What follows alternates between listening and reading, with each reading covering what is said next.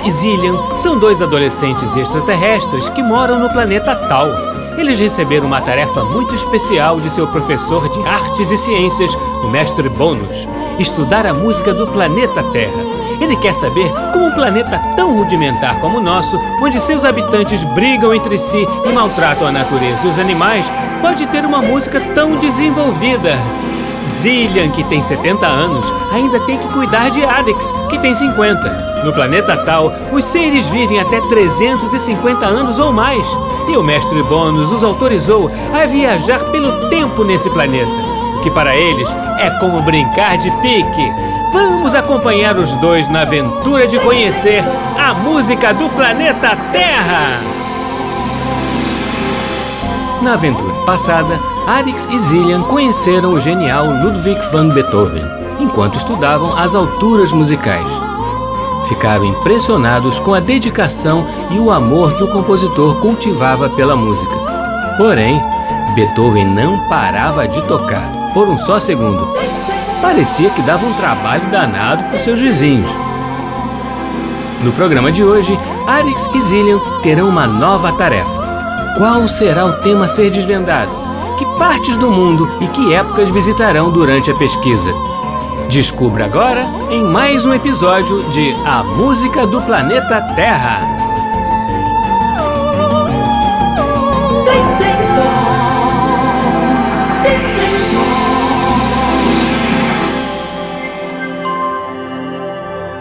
Ah, como foi interessante visitar o Sr. Beethoven. Achei um pouco tenso. Bem, é certo que jamais vi um humano com tamanha expressão de cansaço. O Sr. Beethoven realmente precisa reabastecer mais vezes e ter um bom período de sono. Eu fiquei com um pouco de medo dele. Coitado do Sr. Beethoven, Arix. Ué, mas é verdade. Beethoven era um ser humano notável, um gênio, mas realmente devia ser difícil conviver com ele, principalmente quando foi acometido pela surdez. Sim, não foi nada fácil para ele. Porém, isso levou a desenvolver o seu ouvido interno, e fazia isso de forma magistral. Você está falando da capacidade de ouvir uma música sem realmente escutá-la, não é? Isso mesmo! É quando alguém consegue imaginar uma música sem que ela exista de fato e sem que ela seja ouvida por mais ninguém. A música só existe na cabeça dele. Acho que isso tem um pouco a ver com a telepatia, que acontece apenas dentro da mente. É verdade. Nós, talinianos, já somos capazes de praticar a telepatia, inclusive a musical. Acredito que tal capacidade deixaria uns gênios como Bach, Mozart e Beethoven realmente fascinados. Bem, o meu pensamento, eu consigo imaginar várias músicas, mas não consigo ao mesmo tempo materializá-las. Pois é, isso é uma coisa que os músicos sabem fazer. Eles conseguem trazer o imaterial para o mundo físico. Mas os sons não se materializam, não são coisas que podemos pegar. Exatamente. Outros humanos que são artistas usam tintas ou argilas para criarem suas obras. Porém, com a música é diferente. Os sons não podem ser vistos nem tocados. Esse é o caráter abstrato da música. Engraçado isso, porque isso é um fato, mas é estranho quando a gente para para pensar, não é? Que a música é completamente imaterial. Sim, os sons não se perdem no tempo, vivem nele. Gostei. Acho isso bonito. Por isso, a música é uma arte-ciência. Sim, lá em Tal, não existe diferença entre a arte e a ciência. Na Terra, sim. Mas a música não é apenas uma arte-ciência. Ela é uma arte-ciência temporal. Mas por quê? Porque ela é efêmera.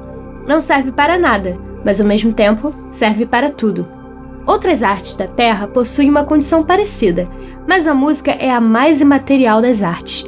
Não serve para nada, mas serve para tudo. Entendi. Complexo, mas entendi. Me lembrei de uma frase muito importante do mestre Bônus. Música, para os terráqueos, não é arte dos sons, mas sim a arte dos sons e dos silêncios. Como assim? Agora fiquei confuso. Já faz um tempo que eu notei isso. Reparou que a Terra é regida pela dualidade? Dualidade? Dualidade são duas forças que se opõem.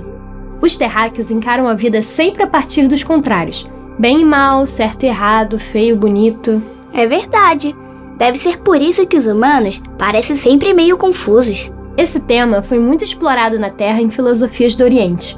Segundo essas filosofias, o mundo é regido pela dança de dois polos opostos. Por isso, os humanos encaram a música como som e silêncio. Um não vive sem o outro. É verdade. Uma música sem silêncios, quer dizer, sem pausas, seria realmente muito chata. E é aí que entramos na tarefa do dia. Precisamos pesquisar músicas da Terra onde o silêncio seja tão importante quanto os sons, ou seja, quando o silêncio é expressivo. Interessante. Mestre Bônus pediu para que lêssemos a frase desse escritor terráqueo chamado Aldous Huxley. Depois do silêncio, aquilo que mais exprime o inexprimível é a música. Estou muito animado. Quero sair logo para explorar. Para onde vamos? o mestre Bônus traçou um roteiro muito interessante. Vamos primeiro para a Rússia. Ué, de novo? Mas não vamos para São Petersburgo, onde conhecemos Tchaikovsky. Vamos agora para Moscou, que é outra cidade, em 1952. Vamos assistir a um concerto. Concerto de quem? Parece que o concerto apresenta obras de vários compositores diferentes. Vamos checar isso no programa do teatro, porque precisamos ir logo. Tudo bem, vamos então.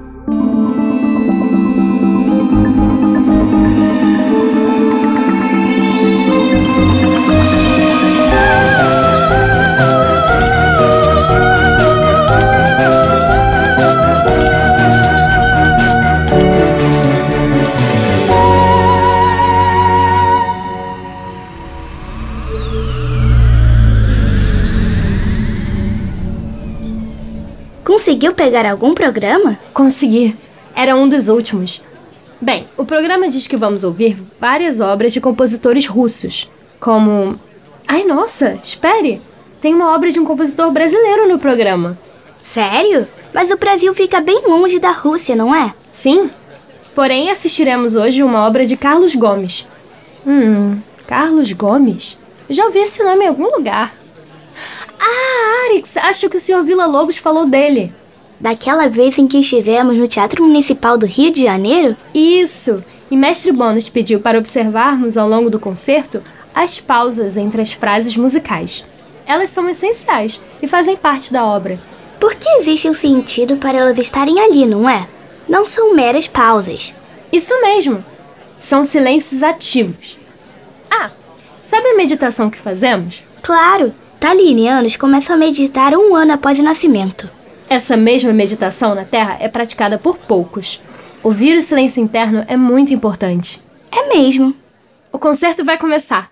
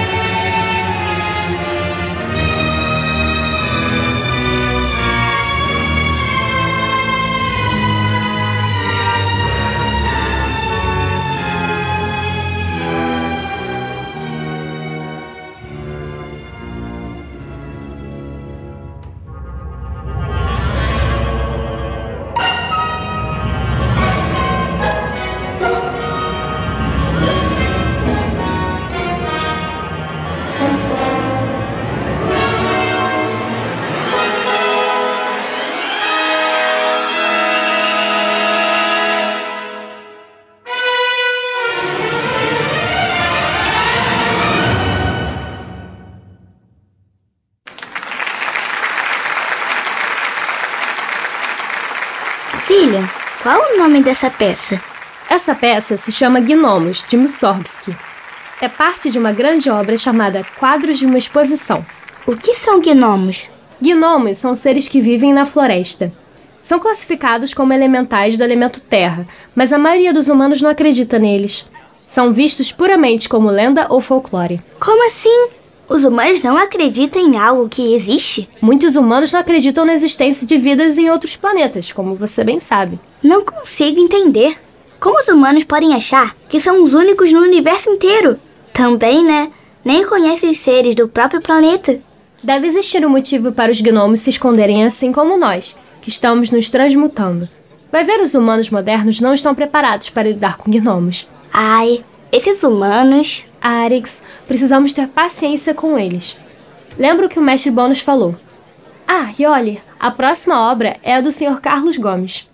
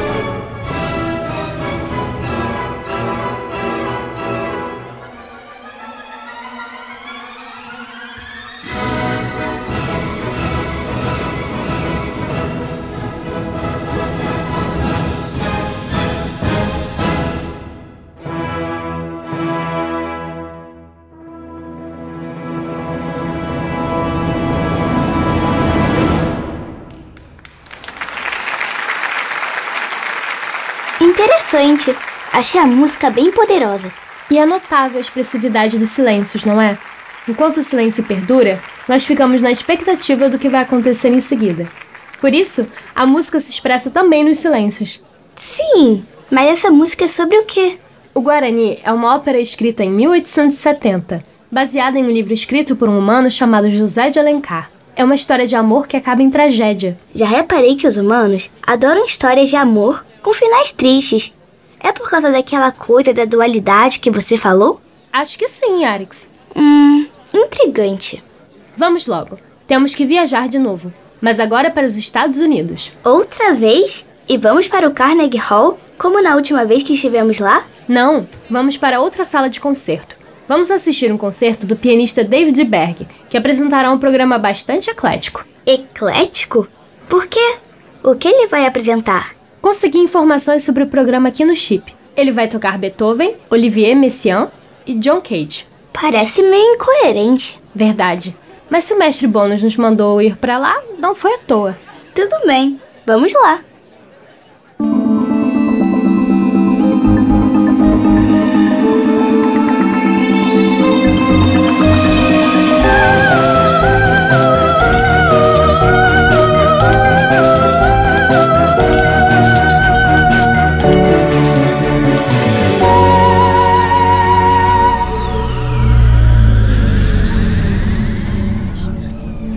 Sala de concerto está muito cheia. Aqueles dois assentos ali estão desocupados. Vamos lá.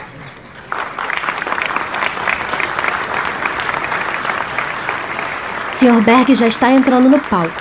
Ainda bem que chegamos a tempo. A primeira peça que ele vai tocar é a de Beethoven, não é? Isso mesmo.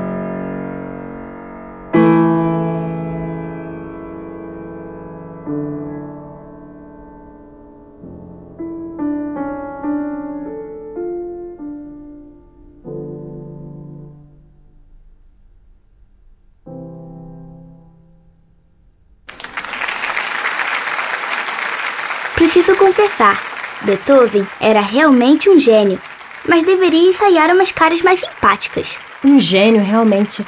Viu como ele utilizou os silêncios de forma magistral? Engraçado. Beethoven valoriza muito os silêncios em suas composições, mas dá um trabalho danado para os vizinhos por causa de barulho. é verdade. Mas parece que, quando quer, Beethoven sabe criar uns silêncios. Ai, Zillian, essa foi boa. Mas é verdade. Ele sabe mesmo como usar os silêncios de forma expressiva e qualitativa. Nessa obra e em todas as outras. E agora? O que vamos ouvir a seguir? Agora vamos escutar uma obra do compositor francês Olivier Messiaen. Lembra? Ah, é verdade. Olhe, ele já vai começar.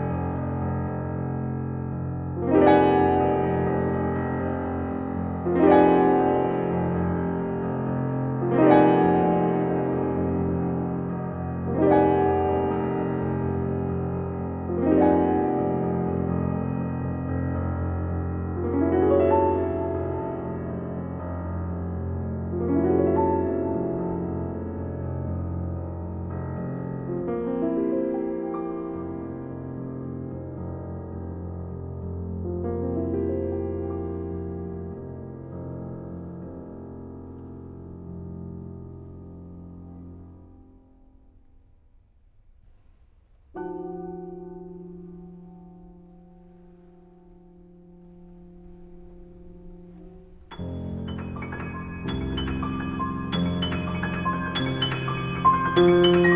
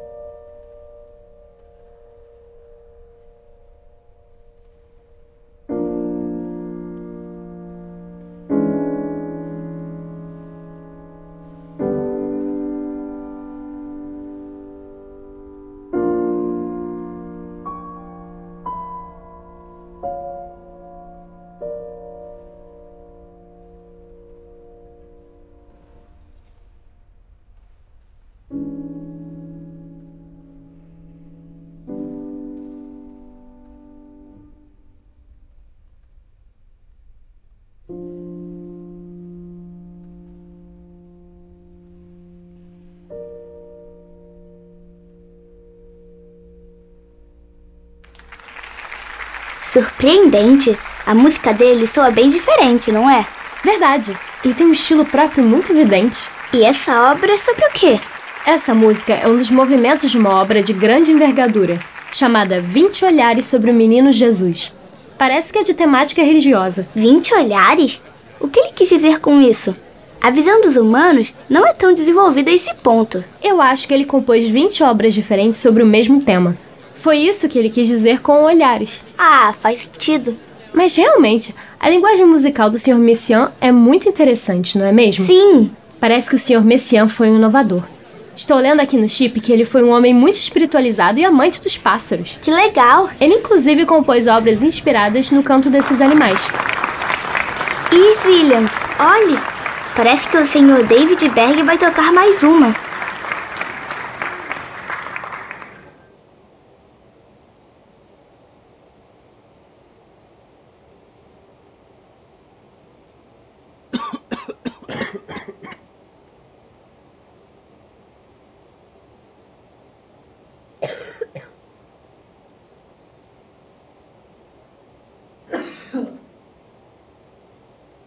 Ué, ele não vai tocar nada?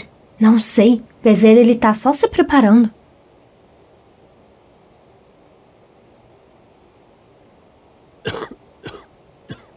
Por que os humanos adoram tossir entre silêncios? Eles estão apenas tossindo.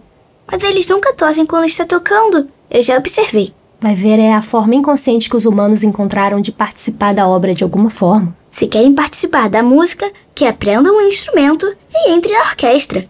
Mas ficar tossindo assim? Francamente, qual é o sentido disso? Eu não sei por que isso acontece, Arix. Podemos perguntar depois para o mestre Bônus. Mas espere aí. O Sr. Berg ainda está ali parado. Por que ele não se mexe? Olhe, ele se mexeu. Mas ele só olhou o seu relógio? Que estranho. O que é um relógio, Zillian? É um instrumento que os humanos utilizam para medir o tempo. Ha! Mal eles sabem que o tempo não pode ser medido. Olhe, as pessoas estão ficando impacientes. Também, ele não está tocando nada. Pergunto-me se o Sr. Berg não se encontra em estado de choque. Poderia tentar usar a telepatia para ver o que está acontecendo com ele, mas é difícil ler mentes em um lugar tão lotado quanto esse. Zillian, será que o mestre Bono nos pregou uma peça? Não sei. Xiii, parece que o clima está ficando estranho. Zillian, eu não estou entendendo nada. Estou com medo. Sai daí, seu maluco! Vai tocar ou não vai? Gastei dinheiro nesse concerto caríssimo! Ô Gertrude, você me tirou de casa pra ver essa porcaria! Maravilhoso! Conceitual! Desconstruído! Desconstru o quê? Acho melhor sairmos daqui antes de. Zillian, as pessoas estão tacando alimentos e outros objetos no Sr. Berg. Que horrível! Que absurdo! Pobre Sr. Berg! Zillian, deixe-me acabar com isso. Vou dar uma lição nesses humanos já já. Arix, não! Não podemos fazer nada, lembra? Não podemos interferir. Eu sei, mas o Sr. Berg está ali, parado, só olhando pro relógio e ajeitando a partitura, como se nada estivesse acontecendo. Arix, os humanos estão enlouquecendo. Vamos embora. Vamos. Ai, ufa. Ainda bem que chegamos na nave antes da coisa ficar feia. Ainda estou indignado. Que absurdo esses humanos. E ninguém da coxinha socorreu o pobre Sr. Berg. Por que será que o Sr. Berg estava assim? O que realmente aconteceu? Acho melhor pesquisar aqui. Nossa, Arix! O Sr. Berg estava, na verdade, apresentando a peça final do programa. Como assim? Era uma obra do Sr. John Cage, chamada 4 minutos e 33 segundos. Nessa composição, o músico não toca nada por 4 minutos e 33 segundos. Eu não estou entendendo mais nada. Zillian, não quero ficar mais nesse planeta. Vamos decolar agora. Espere, Arix, eu entendi tudo. É na verdade uma coisa extremamente inteligente. Essa era uma obra provocadora. Provocadora? É! Com essa peça, o Sr. John Cage quis justamente enaltecer a importância do silêncio. Sua intenção foi mostrar que cada ambiente, por si só, tem um som, que ele basta. Foi um novo jeito de fazer música, utilizando os sons do ambiente.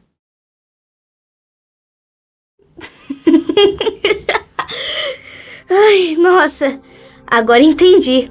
Você está certa, Zillian. Isso foi bem genial. Sim, as palmas, as tosses, as vaias foram como os instrumentos da composição de Cade. Adorei o Sr. Cade. Acho que depois do Sr. Bar, ele é o meu humano favorito. Lembra que mencionei que o tema do silêncio foi muito explorado na filosofia do Oriente? Lembro. O Sr. Cade se inspirou profundamente no Zen, filosofia oriental que prega a importância da meditação e o exercício do silêncio. Entendi. Faz muito sentido agora. Essa peça que assistimos é uma obra conceitual, ou seja, ela possui sentido por si mesma e além dela mesma. Que abstrato. Interessante, não é? O Sr. Cade sabia mesmo o que estava fazendo. Nesse caso, o silêncio foi bem mais do que ativo. é mesmo.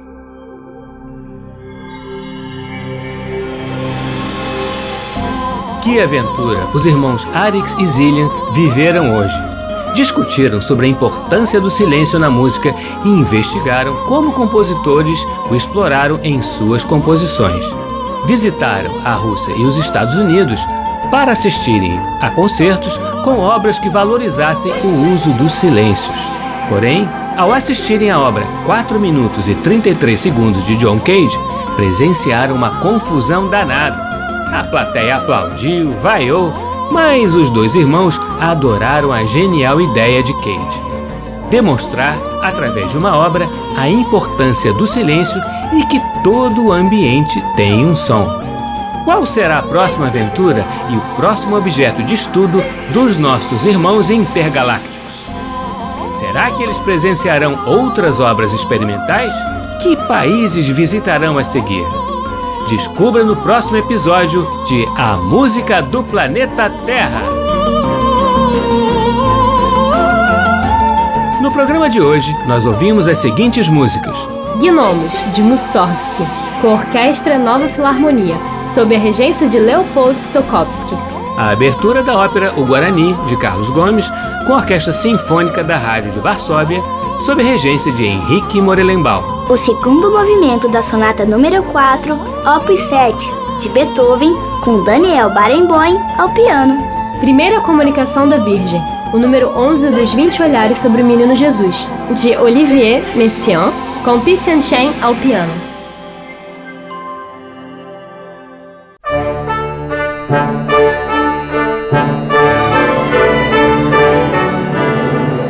Programa Blim Blim Blom é uma criação de Tim Rescala. É escrito por mim, Maíra de Assis e Isabela Rescalo. Sonoplastia, Silas Mendes e Bruno Jardim no arquivo digital. A música do Planeta Terra tem Betina Fonseca no papel de Arix. Isabela Rescalo no papel de Zília. E Tim Rescala nos demais papéis. Você também pode ouvir o nosso programa na internet no site macfm.ebc.com.br ou no aplicativo EBC Rádios para Android e iOS. E também pode fazer sugestões e críticas pela nossa central de atendimento no e-mail ouvinte@ebc.com.br Ou ainda nos ligando ou enviando mensagem pelo WhatsApp ou Telegram no número 997100537 DDD 21. Até semana que vem, crianças, sempre aos sábados, ao meio-dia, no programa Blim Blim Blom.